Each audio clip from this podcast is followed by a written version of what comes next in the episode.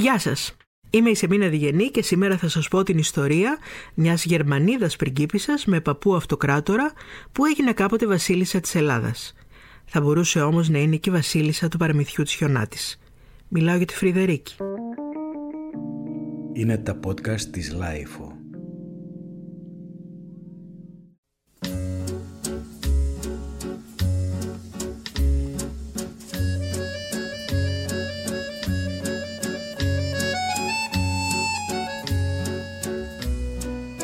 Μια φορά και έναν καιρό λοιπόν ήταν μια πριγκίπισσα η Φρυδερίκη από τη Γερμανία και επειδή όπως έλεγε αργότερα αισθανόταν μοναξιά χωρίς φίλους και παρέες στο παλάτι εντάχθηκε στη μεγάλη συντροφιά της χιτιλερικής νεολαίας Κορασίδων την οποία και υπηρέτησε με πάθος. Όταν ήλθε εδώ στη χώρα μας ο σύζυγος του διαδόχου Παύλου προήχθη λόγω επιτυχούς προϋπηρεσίας σε Γενική Διοικήτρια των Κοριτσιών της Εθνικής Οργάνωσης Νεολαίας, της ΕΟΝ, του Μεταξά.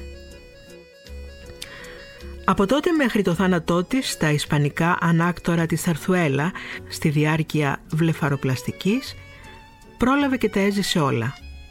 Μια πολυτελή και προκλητικά άπλιστη ζωή γεμάτη suspense, δολοπλοκίες, περιπέτεια, χλειδί, παρεμβατικότητα στα πολιτικά πράγματα, μυστικά πάθη, πάρε δώσε με το παρακράτος, βασιλικές σπατάλες, πολυδιαφημισμένες φιλανθρωπίες σε εισαγωγικά, ίντριγκες, θρυλικές συγκρούσεις, αχαλίνωτη αρχομανία, μηχανορραφίες, ισχυρούς γκουρού και μυστικισμό. Στην αυτοβιογραφία της με τίτλο «Μέτρον κατανοήσεως» Τέσσερα κεφάλαια είναι αφιερωμένα στους άντρες που σημάδεψαν τη ζωή της. Τον Παύλο, τον σύζυγο και βασιλέα, τον Αμερικανό στρατηγό George Marshall και τον Νότιο-Αφρικανό ηγέτη Γιάνν Μάτς. Λείπουν όμως ο αρχηγός της CIA ο Άλεν Ντάλες και η πολύ συζητημένη ιδιαίτερη προσωπική του σχέση και ο Κωνσταντίνος Καραμαλής με τον οποίο συγκρούστηκε με τέτοια σφοδρότητα που θα μπορούσε να πει κανείς πως μόνο ένας ανεκπλήρωτος έρωτας θα μπορούσε να πυροδοτήσει. Γράφει η Φρυδερίκη για το βασιλιά και σύζυγό της στο βιβλίο της. Ο Παύλος ήταν τυχερός γιατί το ύψος του, 1,93, τον έσωζε από την καταπάτηση από ενθουσιασμένα πλήθη.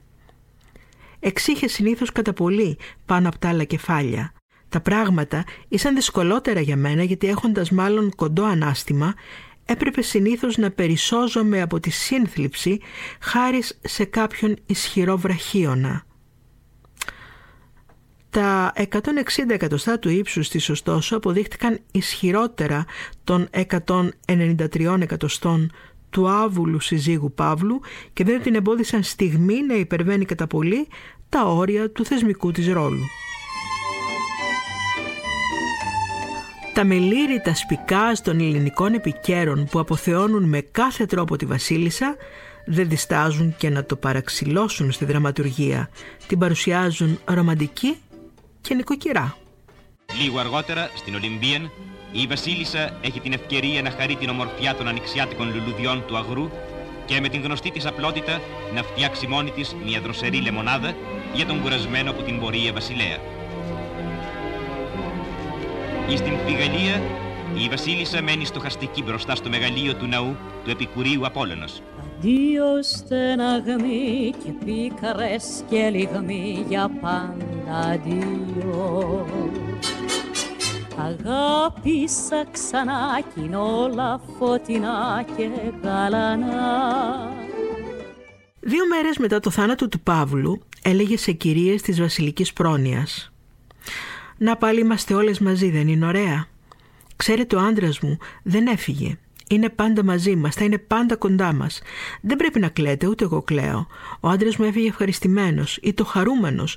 Είχε πολύ γαλήνη και αυτή τη γαλήνη την έδωσε και σε μένα. Θέλω να τη δώσω και σε εσάς αυτή τη γαλήνη. Τη Δευτέρα μου έπιασε το χέρι και μου είπε «Έλα να φύγουμε μαζί, κάπου, σε ένα όμορφο νησί πολύ μακριά». Του είπα «Πού θες να πάμε» λέει «Σε ένα νησί που είναι γεμάτο ήλιο και φως, να είναι ησυχία, να είμαστε μόνοι». Δεν είχαμε συχνά ευκαιρία να είμαστε μόνοι όσο το θέλαμε. Του είπα «Ναι πάμε». Στο τρίτομο ημερολόγιο της βασίλισσας Φρυδερίκης υπάρχει πλούσιο υλικό από τις κυρίες των τιμών που κατέγραφαν σε ημερολόγιο τις καθημερινές δραστηριότητες της βασίλισσας. Κατάφεραν να γεμίσουν 35 χειρόγραφα τετράδια με λεπτομέρειες ταξιδιών, ακροάσεων, επιθεωρήσεων, εγχειρήσεων, πρόβες φορεμάτων, κομμόσεων μέχρι και στιγμές από ψάρεμα πέστροφας σε υπηρώτικα ποτάμια και κυνηγιού σε δάση της Αυστρίας.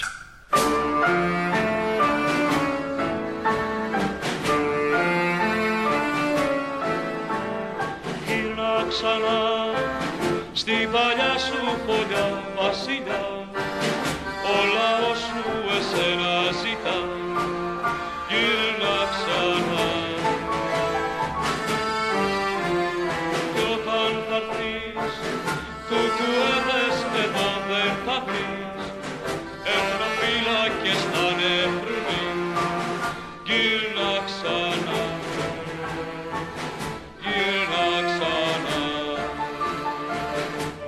Ο συγγραφέας και καθηγητής σύγχρονης ιστορίας του Αριστοτελείου Πανεπιστημίου Θεσσαλονίκης Γιώργος Μαργαρίτης που έχει ερευνήσει και μελετήσει την ιστορία του ελληνικού εμφυλίου αλλά και το βίο και την πολιτεία της Φρυδερίκης μας βοηθάει να αποκωδικοποιήσουμε αυτό το μοιραίο για την Ελλάδα πρόσωπο.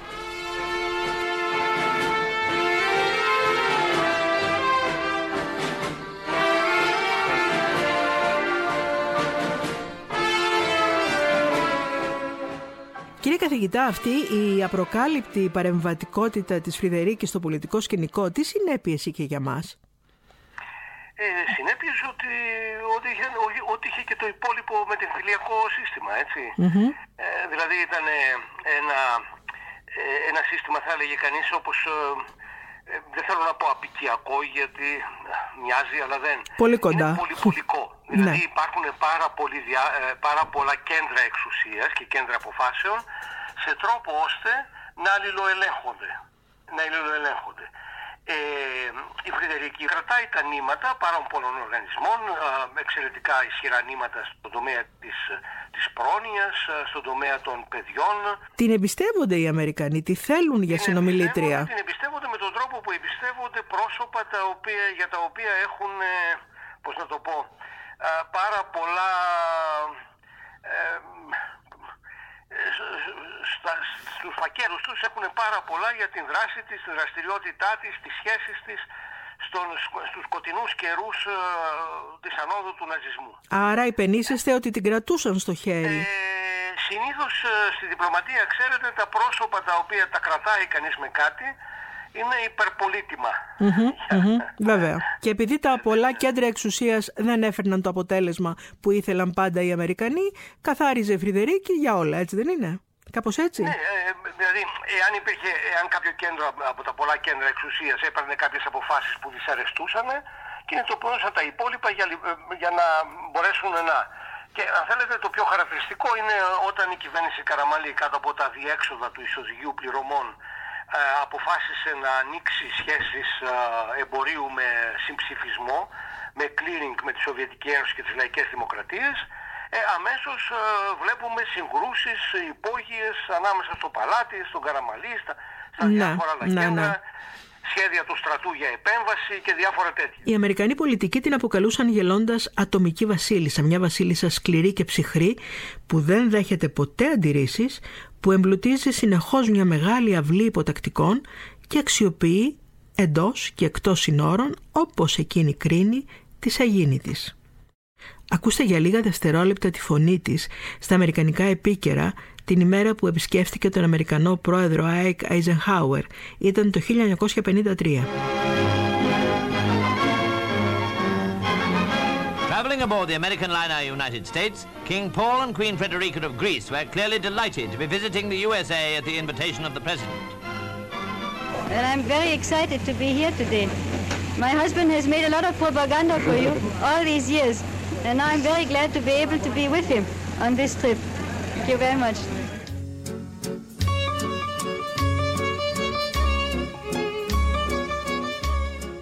Σε άρθρο του συγγραφέα Steven Kinzer στους New York Times αναφέρεται το 1958 η Φρυδερίκη σε μια περιοδία στις Ηνωμένες Πολιτείες επισκέφθηκε τον Άλεν Ντάλες στα κεντρικά της CIA.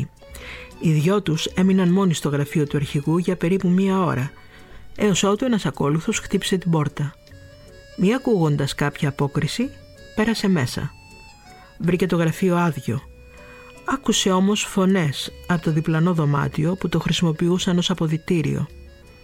Λίγο αργότερα βγήκαν από εκεί ο Ντάλες και η Βασίλισσα.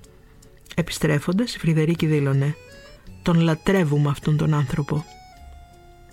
Λέγεται πως το 1950 εισηγήθηκε στον Μάρσαλ ότι σε περίπτωση Τρίτου Παγκοσμίου Πολέμου η Ελλάδα θα πρέπει να χρησιμοποιηθεί από τους συμμάχους ως εχμή του δόρατος σε μια επίθεση εναντίον του μαλακού υπογαστρίου της Ρωσικής Αυτοκρατορίας. Ένας άλλος άντρας όμως, 47 χρόνια μεγαλύτερός της αυτός, έμελε να επισκιάσει και τον αρχηγό της CIA και τον Υπουργό.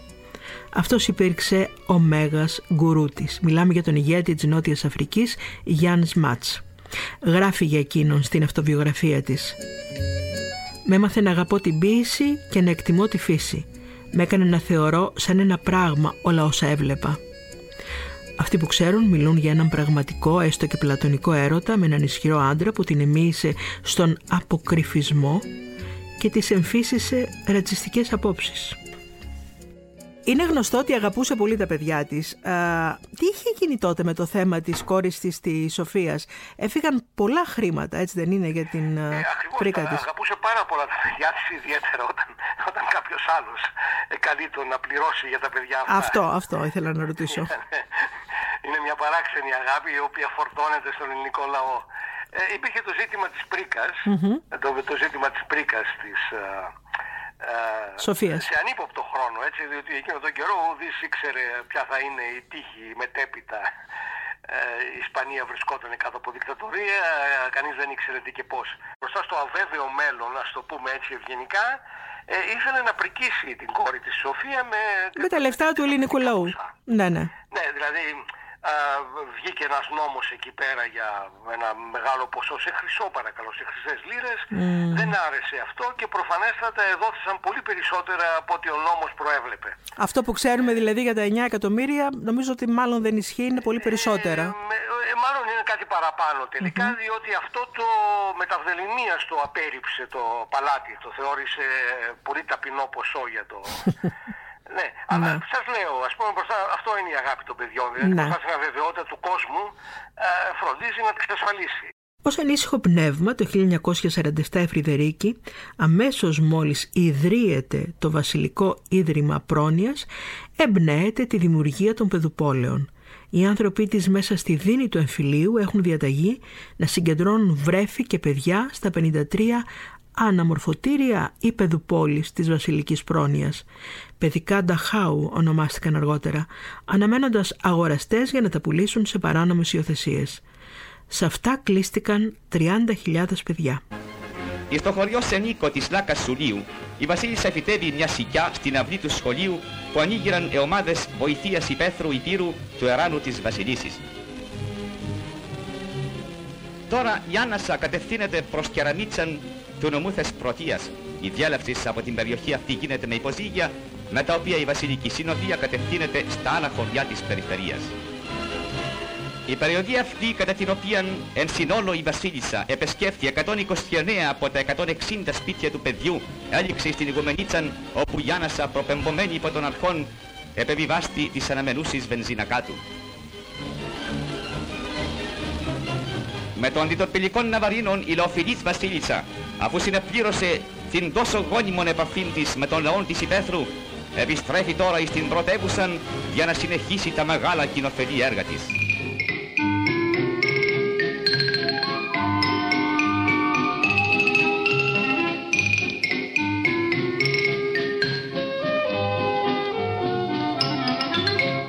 Να είχα τα κέφια σου, να είχα την τρέλα σου, να είχα τα νιάτα σου. Τα μυρωμένα σου, τα ζηλεμένα σου και τα δροσάτα σου.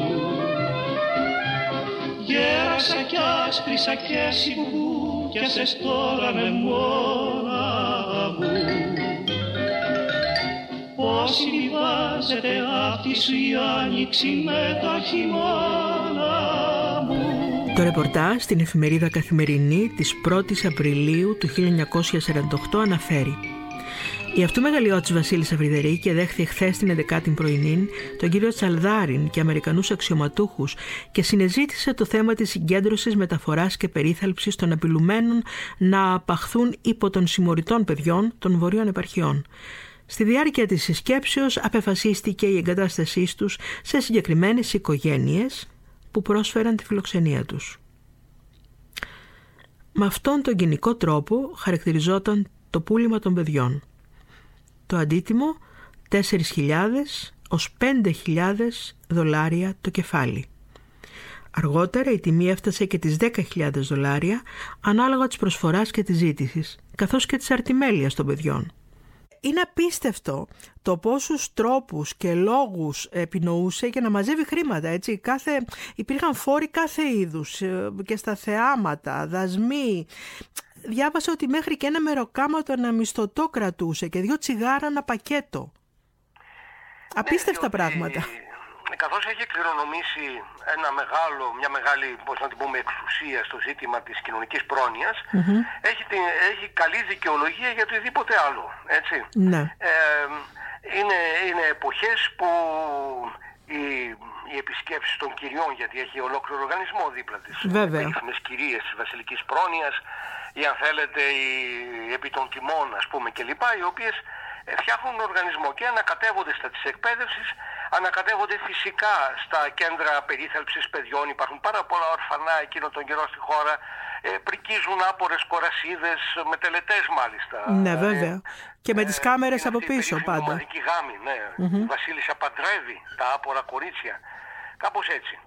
Ε, Φυσικά τα... τα... άπορα κορίτσια συνήθως οι γάμοι που γίνονται τότε είναι Αφύσικοι. ολόκληρα αφύσικοι. Ναι.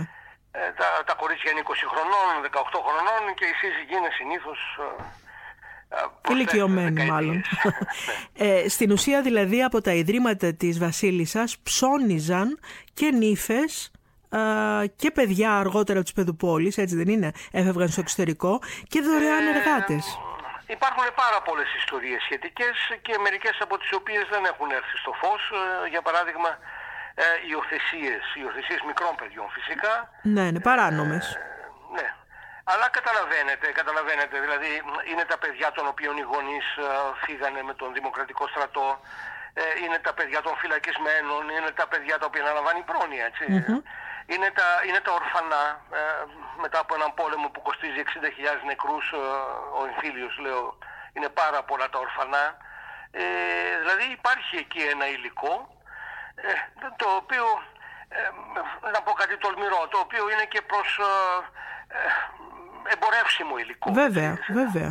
Δηλαδή, Με πολλούς τρόπους εμπορεύσιμο. ε, ναι, είναι λίγο βαρύ αυτό, αλλά κάπως έτσι είναι. Και από το 56 η βασιλική πρόνοια νομίζω οικειοποιείται όλο το, όλα τα έσοδα, το σύνολο των εσόδων. Όλα τα χρήματα καταλήγουν εκεί.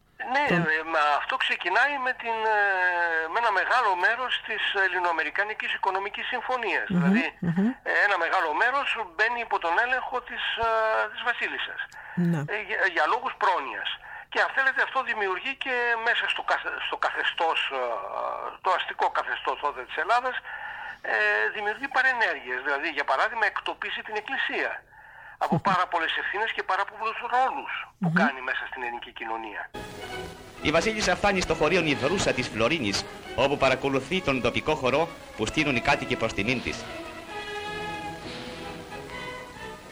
Εν συνεχεία, η Βασίλισσα επεσκέφθη την δροσοπική που είχε πυρποληθεί από τους συμμορίτας και συνεμερίστη την ζωή των χωρικών. Εκεί η Βασίλισσα εθεμελίωσε το κτίριο του σπιτιού του παιδιού. Και τώρα η περιοδία συνεχίζεται και η Βασιλική Συνοδεία κατευθύνεται προς το ανταρτικό της Φλωρίνης. Οι κάτοικοι της επιφυλάσσουν και εδώ συγκινητική υποδοχή. Η Βασίλισσα συνομιλεί με μια από τις κοπέλες του σπιτιού του παιδιού που εξεπαιδεύτηκε στον εργαλειό. Σύμφωνα με τον απολογισμό δράσης για τη δεκαετία 1947-1957, τα κέρδη του Ιδρύματος Βασιλική Πρόνοια Βορείου Ελλάδος από την εκμετάλλευση της υποχρεωτικής εργασίας των κοριτσιών των παιδοπόλεων ανέρχονταν σε πολλά εκατομμύρια δραχμές. Μόνο σε ένα χρόνο το Βασιλικό Ίδρυμα της Φλόρινας με τιμές 1949 είχε κέρδη πάνω από ένα εκατομμύριο δραχμές. Κέρδη από την πώληση φορεμάτων και φασμάτων. Στα 22 τα επιτουργία και λιμοποιία όπου πάλι κορίτσια από το παιδομάζωμα της ε, Φρυδερίκης εργάζονταν χωρίς αμοιβή κατασκευάστηκαν χιλιάδες χαλιά που πουλήθηκαν στην εσωτερική αγορά και στο εξωτερικό. Το 1968 τα ταπιτουργία της Φρυδερίκης έφταναν τα 65. Οι παιδουπόλεις χρησιμοποιήθηκαν από την ίδια αρκετά για την προβολή της και τα επικοινωνιακά της παιχνίδια για να γίνει αρεστή στο λαό, να είναι ελκυστική. Ε, πόσα κορίτσια βαφτίστηκαν τότε Φρυδερίκες, θυμάστε; Ε, πρώτο αυτό και δεύτερο η Φρυδερίκη έχει ίσως από τα νιάτα της και από το ε, εκεί από την ατμόσφαιρα την θριαμβευτική της Γερμανίας το 1935 με 1938 τότε που ήταν στη Γερμανία δραστήριος τέλεχος, έχει την αίσθηση της δημοσιότητας, έχει την αίσθηση της... Ε, ναι, το παίζει το παιχνίδι αυτό σωστά. Σωστά, ναι. Ναι, και δεν χάνει ευκαιρία. Δεν χάνει ευκαιρία. Ε, λίγο μετά τη μάχη της Κόνιτσας, για παράδειγμα, βρίσκεται στην Κόνιτσα, πριν ακόμη κοπάσουν οι συγκρούσεις, ε, βρίσκεται στην Κόνιτσα, ε, μάλιστα ε, ο στρατός έχει τρομερές, ο κυβερνητικός στρατός έχει τρομερούς δισταγμούς ότι θα πάει η Βασίλισσα εκεί ε, βρίσκεται εκεί και μάλιστα σκηνοθετεί.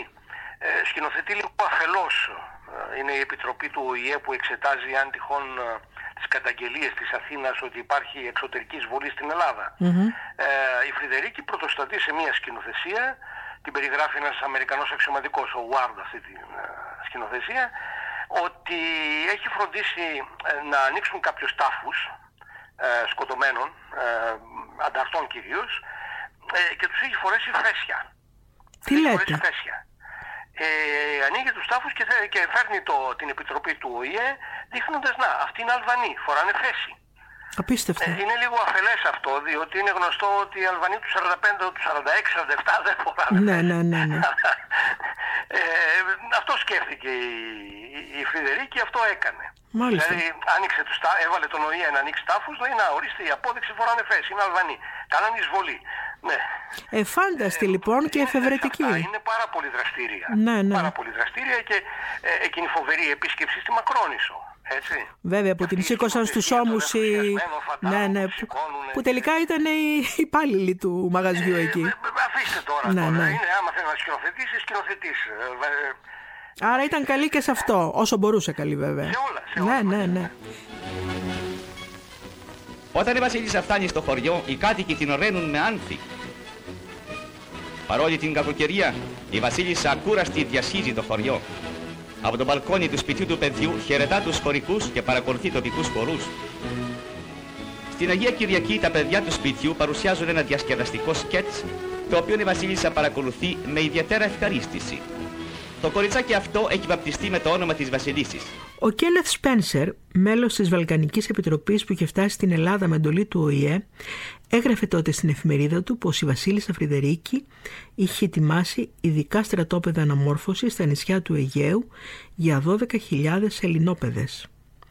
Έγγραφο της Επιτροπής Εξωτερικής Βοήθειας των Ηνωμένων Πολιτειών με τίτλο «Ελληνική Αποστολή Γενάρης Μάρτης 1948», σελίδα 14, αναφέρει Στρατός και χωροφυλακοί ενεργούν επιδρομές στα χωριά και αρπάζουν τα μικρά παιδιά από την αγκαλιά των μανάδων τους.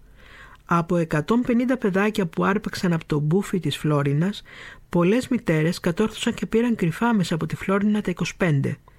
Στο νησάκι της λίμνης των Ιωαννίνων, που έχει δημιουργηθεί παιδού πολυστρατόπεδο, ξεπάγιασαν και πέθαναν 26 βρέφη, που είχε μαζέψει η βασιλική πρόνοια από τα χωριά της Κόνιτσας.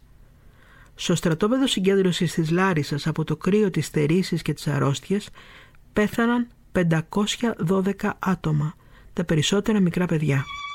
Μέσω του υπεροκεανίου Φρυδερίκη τα παιδιά εμπορεύματα παραδίδονταν για υιοθεσία. Όσο για τους γονείς τους, όταν μετεμφυλιακά τα αναζητούσαν, εισέπραταν την απάντηση ότι πέθαναν.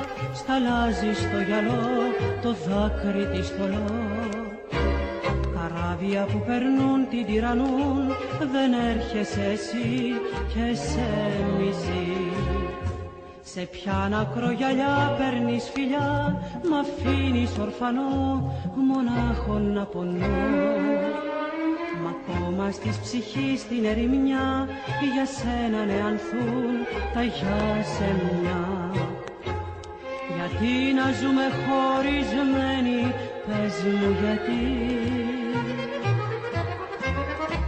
και η καρδιά μας να θλιμμένη γιατί, γιατί; Αφού τα δυο γλυκά σου μάτια τα νοσταλγώ. Και τη σκιά σου που κι αν είναι την κυνηγώ γιατί η χαρά μας να πεθαίνει γιατί, γιατί γιατί να ζούμε χωρισμένοι, πες μου γιατί. Ποια λέξη, μετά από τόσα χρόνια, ποια λέξη θα βάζατε δίπλα στο όνομά της σήμερα; Φιλοδοξία. Φιλοδοξία. Άχρατη φιλοδοξία, ε, αρρωστημένη φιλοδοξία, ε, πάθος για εξουσία ε, και αν θέλετε ένα είδος έχει γατζωθεί, γατζωθεί στον θρόνο, έτσι, στην, το πιστεύει τον θρόνο ε, απόδειξη ότι όταν, ε, όταν το 1964 πέθανε ο σύζυγος, ο βασιλιάς Παύλος, ε, ο θεσμικός της ρόλος ε, μηδενίστηκε έτσι. Δεν, καλά, πριν ήταν βασίλισσα, δεν προβλέπει τίποτα το Σύνταγμα. Σιγά δεν έβρισκε λύση και γι' αυτό. Βρήκε. Ε, και εφευρέθηκε ο, ο όρος. Ο, ο καταπληκτικός ναι. όρος, ας πούμε, βασιλομήτωρ. Βασιλομήτωρ, ναι. Ναι, και μέχρι την, ε, ακόμη και στην απόπειρα του βασιλικού πραξικοπήματος που έγινε εκεί το χειμώνα του 67, ε, βλέπετε τη Φρυδερίκη να είναι μέσα σε όλα. Έτσι, σε μεγάλη ηλικία πια, αλλά δεν... Δεν αρροδούσε προουδενός. Ναι, ναι, ναι. Αυτό. Ποια ήταν όμως η κατάσταση που επικρατούσε στα αναμορφωτήρια της Φρυδερίκης; Την περιγράφει ο Γιώργος Κατζάτογλου, ένα από τα παιδιά του παιδομαζώματος της Βασίλισσας. Το στρατόπεδο είχε φρουρά και ήταν περιφραγμένο με σειρματόπλεγμα 4 μέτρα ύψος. Υπήρχαν παιδιά ηλικίας από 2 μέχρι 17 χρόνων που έκλεγαν γιατί είχαν με τη βία αποχωριστεί από τους γονείς τους. Μέναμε σε τόλ, που το καλοκαίρι οι λαμαρίνε του καίγανε και το χειμώνα πάγωναν. Κοιμόμασταν σε σιδερένια κρεβάτια σε τρεις σειρές και χωρισμένα κατά 25 με την άφηξή μας στο καστρί μας μοίρασαν στρατιωτικές φόρμες. Πρώτο μέλημά τους ήταν να μας στείλουν ιεροκήρυκα, να δημιουργήσουν κατηχητικά και στελέχη προσκόπων. Θυμάμαι ότι σε όλους τους τοίχου ήταν ζωγραφισμένη μια μορφή ενός αγριανθρώπου, γενιοφόρου, με μια χατζάρα στο στόμα που έσταζε αίμα, να αρπάζει από την αγκαλιά της μάνας το παιδί της.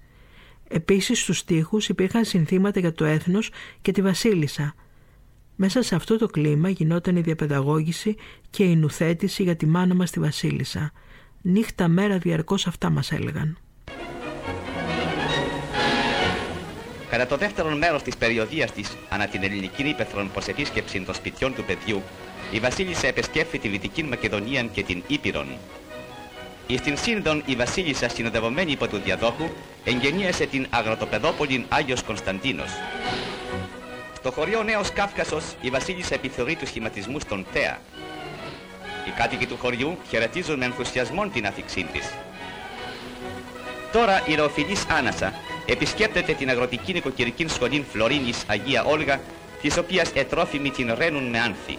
Άλλη μια έμπνευση της βασίλισσας Φρυδερίκης ήταν τα περιβόητα βιβλιάρια των απόρων κορασίδων, με συμβολική κατάθεση χιλίων δραχμών ποσού που θα έπαιρνε η κοπέλα με την ενηλικίωσή της ως πρικοδότηση.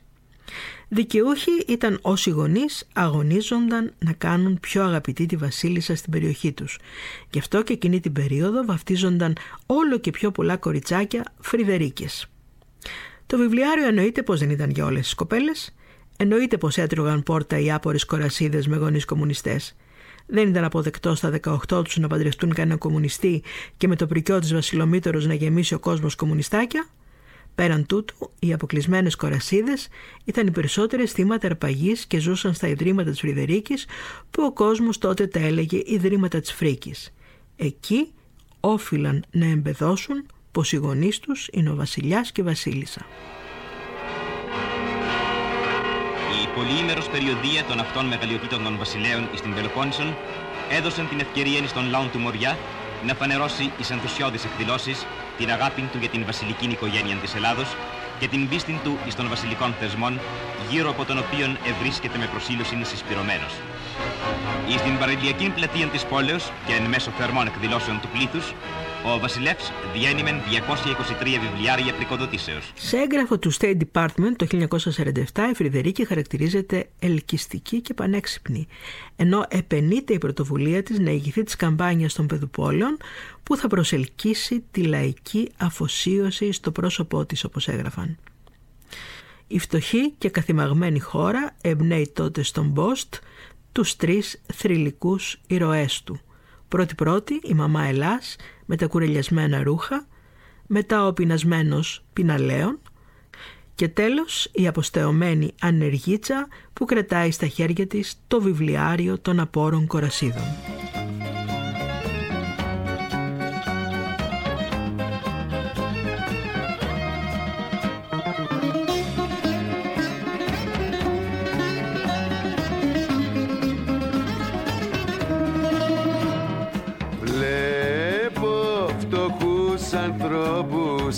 Με πληγωμένο εγωισμό.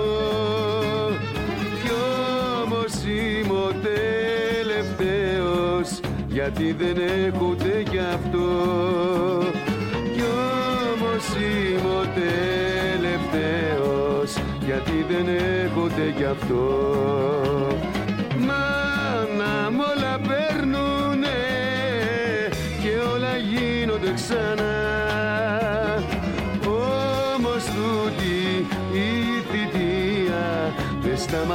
σταματάει πουθενά. Το 1963 ο βουλευτής της ΕΔΑ Γρηγόρης Λαμπράκης διατύπωνε σε φράση «Αυτό που ήξεραν όλοι». Στην Ελλάδα δεν κυβερνάει η κυβέρνηση ούτε ο βασιλεύς. Κυβερνάει η βασίλισσα Φρυδερίκη. Ήταν αναμενόμενο η Άννα σαν να γίνει έξω φρενών και επειδή ήθελε πάντα να έχει την τελευταία λέξη, είπε τη φράση που έστελνε σαφές μήνυμα όπου έπρεπε. «Ας με απαλλάξει κάποιος από αυτόν τον άνθρωπο». Λίγες μέρες μετά την επιστροφή της στις 22 Μαΐου, ο Λαμπράκης έπεφτε δολοφονημένος από το παρακράτος στη Θεσσαλονίκη, αναγκάζοντας τότε και τον Κωνσταντίνο Καραμαλή που σήκωνε και το βάρος της ευθύνης να αναρωτηθεί ποιος κυβερνάει αυτόν τον τόπο. Ο γιος του, Γιώργος Λαμπράκης, συμβάλλει με τη μαρτυρία του σήμερα σε αυτό το ηχητικό ντοκιμαντέρ. Ξεκινάει λέγοντας αυτό που του είπε η μητέρα του όταν εκείνος ήταν έφηβος. Μια εβδομάδα πριν την πρώτη μαραθώνια πορεία που έγινε ένα μήνα πριν τη δολοφονία του, mm-hmm. που έγινε στην Αθήνα, με το γνωστό πανό τότε από το τύπο του Μαραθώνα που ξεκίνησε με, μαζί με λίγους συνοδοιπόρου. Ε, μου είπε ότι είχε πάει στο Λονδίνο μαζί με την προσωπία ε, για την πορεία ειρήνης μαζί με τον Λεωνίδα τον Κύρκο και τον Λάκη τον Βουλέζο, όπου κατά τη διάρκεια της εκεί παραμονής τους τη ζήτησε στο ξενοδοχείο Κλάριτς μια συνάντηση με τη Φεδερίκη που είχε πάει τότε στο Λονδίνο και την ακατέμενη Φεδερίκη της Κάλης και κουνώντας του το δάχτυλο και πήγε να με απαλλάξει κανείς από αυτόν.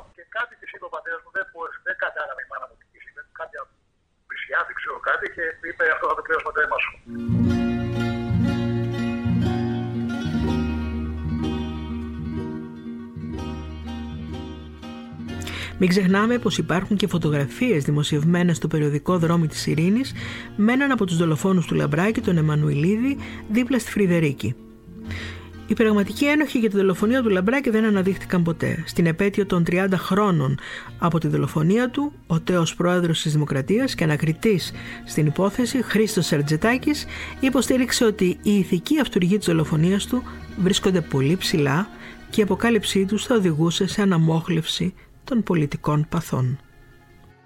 Δεν του συγχωρούσα το γεγονός ότι ενώ ήταν ένας αυτό της εποχής, ένας παλιός Βαλκανιονίκη γιατρός, ε, που θα μπορούσε να γίνει και καθηγητής του Πανεπιστημίου, ήταν φύγει. Πώς, ας πούμε, με την ΕΔΑ, σαν συνεργαζόμενος, ο Πειράς, στην Κερασίτσα να κατεβαίνει, να, ε, να μπαίνει μπροστά, γιατί υπήρχε και τρομοκρατία τότε. Υπήρχε και τρομοκρατία το 61 που εκλέχθηκε βουλευτή. Γράφανε τότε οι εφημερίδες οι Ακρόπολοι για το αδικημένο που τον έκανε η κοινωνία γιατρό. Και αυτό κατέβηκε με την ιδιόκτητη κούρσα του στην Τρίπολη και πετούσε προκηρύξει υπέρ τη ΕΔΑ κτλ. Προσπαθεί, προσπαθεί να ανατρέψει την κοινωνία που τον έκανε γιατρό. Να ρωτήσω κάτι Γιώργο, να ρωτήσω το σωστό άνθρωπο. Τόσα χρόνια μετά, πιστεύεις ότι ο Λαμπράκης ζει; Ο Λαμπράκης φυσικά και ζει. Και ζει όπως ο Λαμπράκης, όπως και όλοι οι αγωνιστές, ο Πελογιάννης, ο Νικηφορίδης, ο Τσαρουγάς, όλοι οι αγωνιστές που έδωσαν, ε, ο Πέτρουλας, όλοι όσοι έδωσαν τη ζωή τους για αυτά τα δεκά ζώων, από την άποψη ότι είναι ζωντανές οι ιδέες για τις οποίες αγωνίστηκαν και θυσιάστηκαν. Οι περιπέτειες δεν τελειώνουν ποτέ όμως για τη Φρειδερίκη. Στο Λονδίνο, ας πούμε, πέρασε πολύ άσχημα. Όταν πλήθος διαδηλωτών την περίμενε, αιφνιδιάζοντάς την έξω από το ξενοδοχείο της για να της δώσουν υπόμνημα για την αποφυλάκηση των πολιτικών κρατουμένων στην Ελλάδα.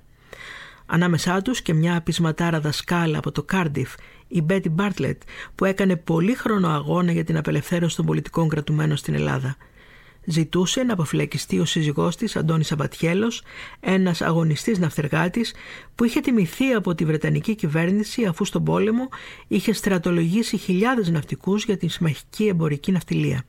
Ακούμε την ίδια σε ένα απόσπασμα συνέντευξής της στη Ρένα Θεολογίδου. Από το 1945 εμείς είχαμε μία οργάνωση στην Αγγλία που λεγόταν Σύνδεσμος για τη Δημοκρατία στην Ελλάδα που είχε κάνει κάθε μέρα δουλειά σχετικά με την αλληλεγγύη με το λαό στην Ελλάδα ε, και είχαμε ομιλίες στα συνδικάτα που μας βοηθούσαν με χρήματα κλπ. Στέλναμε δικηγόρους σε στρατοδικεία να παρακολουθήσουν κλπ. Κάναμε πολλή δουλειά και γενικά όταν φτάσαμε το 1963 ε, σε αυτή την επίσκεψη της ε, βασίλισσας ε, Φρεντερίκης όλος ο κόσμος στην Αγγλία ήξερε πάρα πολύ καλά την κατάσταση στην Ελλάδα και το θέμα της απόλυσης να, να βγουν οι πολιτικοί κρατούμενοι από τις φυλακές ήταν ένα θέμα που δεν έβρισκες άνθρωπο στην Αγγλία που δεν ήταν υπέρ αυτό το πράγμα.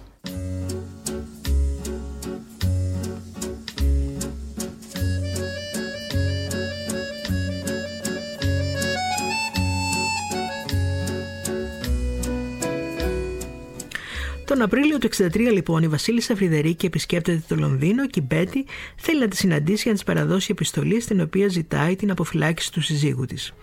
Η Βασίλισσα αρνείται να της μιλήσει. Το τι συνέβη εκείνη την ημέρα το περιγράφει η κυρία των τιμών Κουντουριώτη, μεταξύ άλλων σημειώνει. Εξήλθον άνευ ουδεμίας συνοδείας η αυτού μεγαλειώτηση βασίλισσα μετά της πριγκιπής ειρήνης διαπερίπατον πεζή. Εκεί όμως της περιμένει μια μάλλον δυσάρεστη έκπληξη. Έξωθεν του ξενοδοχείου ανέμενε την μεγαλειοτάτην η Αγγλής σύζυγος του ενελάδη κρατουμένου κομμουνιστού Αμπατιέλου, δια να επιδώσει επιστολήν ζητώσα την αμνίστευση του συζύγου της. Η αυτού μεγαλειώτηση βασίλισσα της είπε ότι πρέπει να την επιδώσει στην ελληνική πρεσβεία. Τότε η Αμπατιέλου έπιασε την μεγαλειοτάτην από τον νόμο και ήρθε να φωνάζει. Μετακόπου, ο αξιωματικός τη Scotland Yard, υπεύθυνος για την ασφάλεια της βασιλικής μας οικογένειας, κατόρθωσε να την αποθήσει. Εκείνη τη στιγμή όρμησαν επάνω του διάφοροι κομμουνιστέ, οι οποίοι και αυτοί από τη στιγμή της αφήξεως περιφέρονταν πλακάτ. Ενώ ο αξιωματικός επάλευε με τους κομμουνιστάς, οι οποίοι τον έριξαν εις το έδαφος και τον εκτύπων, η αυτού μεγαλειώτηση βασίλισσα και η πριγκίψα Ειρήνη συνέχισαν ψυχρέμω των δρόμων των εντελώς μόνε. Αφού έστριψαν τη γωνία του δρόμου, εισήλθαν εις μικράν διπλοκατοικίαν και χτύπησαν το κουδούνι. Μια συμπαθής νέα, η Αμερικανής κυρία Στίβενς, ίνιξε και χωρίς καμία αναπορία παρεκάλεσε τας δύο υψηλάς κυρίας να εισέλθουν. Ο αξιωματικός της Scotland Yard είχε κάπως συνέλθει και αλλάξει τα κατεσχισμένα ρούχα του. Οι κομμουνιστές ήσαν και Έλληνες και Κύπροι και Άγγλοι. Αξίζει να αναφέρουμε τη διευκρίνηση της Κουντουριώτη για αποφυγή παρεξηγήσεων. Λέει «Η περιγραφή ως αναγράφεται ανωτέρω είναι σύμφωνος προς τας λέξεις της ιδίας της μεγαλειοτάτης» προς την κυρία των τιμών. Ο ανιψιός του Αντώνη και της Μπέτη Σαμπατιέλου, Μάκη Σαμπατιέλου, συνεχίζει σήμερα την εξιστόρηση των γεγονότων. Από εκείνο το σημείο και μετά. Η ίδια η Φιδερίκη ενώ αρχικά είχε πει ότι την χτύπησε η Μπέτη, η Φιδερίκη το είχε πει ότι την χτύπησε η Μπέτη. Έτσι, εκ των υστέρων όμως το απέστειλα αυτό το πράγμα. Είναι αλήθεια πως ο Πασαλίδης είχε πει στην Πέτια Πατιέλου, όταν αρνιόταν ότι έδωσε το χαστούκι στη Φρυδερίκη, καλύτερα να λες ότι το έδωσες γιατί έτσι θα ευχαριστηθεί περισσότερο ο κόσμος. Όντως έτσι έγινε. Ε, στην συνάντηση που έγινε πριν απελευθερωθεί ο Αντώνης, είχα πάει κι εγώ μαζί. Και ο Αντώνης μου έλεγε, ε, μου είπε, μου λέει, βάλε μου τα δακτυλάκια σου στο σειρματόπλεγμα ε, να τα χαϊδέψω. Γιατί και όταν μπροστά στο σειρματόπλεγμα που γίνεται το επιστοτήριο, έβαζα το δάχτυλο μέσα, τα χαϊδεύω ο Αντώνης. Αυτό εδώ. Είναι Μάλιστα. αυτό πώς θα Σου έχει μείνει. Ναι, ναι, ναι. Μετά το αποτυχημένο αντικίνημα του Κωνσταντίνου, 13 Δεκεμβρίου του 1967, για την ανατροπή της δικτατορίας, η Βρυδερίκη ακολούθησε την οικογένειά της στο εξωτερικό. Ο ελληνικός λαός στο δημοψήφισμα του 1974 κατήργησε τη μοναρχία. Τα τελευταία χρόνια της ζωής της ασχολήθηκε με το μυστικισμό και τις θρησκείες της Ανατολής, ταξιδεύοντας πολύ συχνά στην Ινδία. Η Φρυδερίκη, η βασίλισσα που ήθελε και το κατάφερε να γίνει βασιλιάς, πέθανε από ανακοπή καρδιάς στα ανάκτορα Θαρθουέλα της Μαδρίτης στις 6 Φεβρουαρίου του 1981 κατά τη διάρκεια βλεφαροπλαστικής, όπως έγραψαν οι Times της Νέας Υόρκης. Ήταν 64 ετών.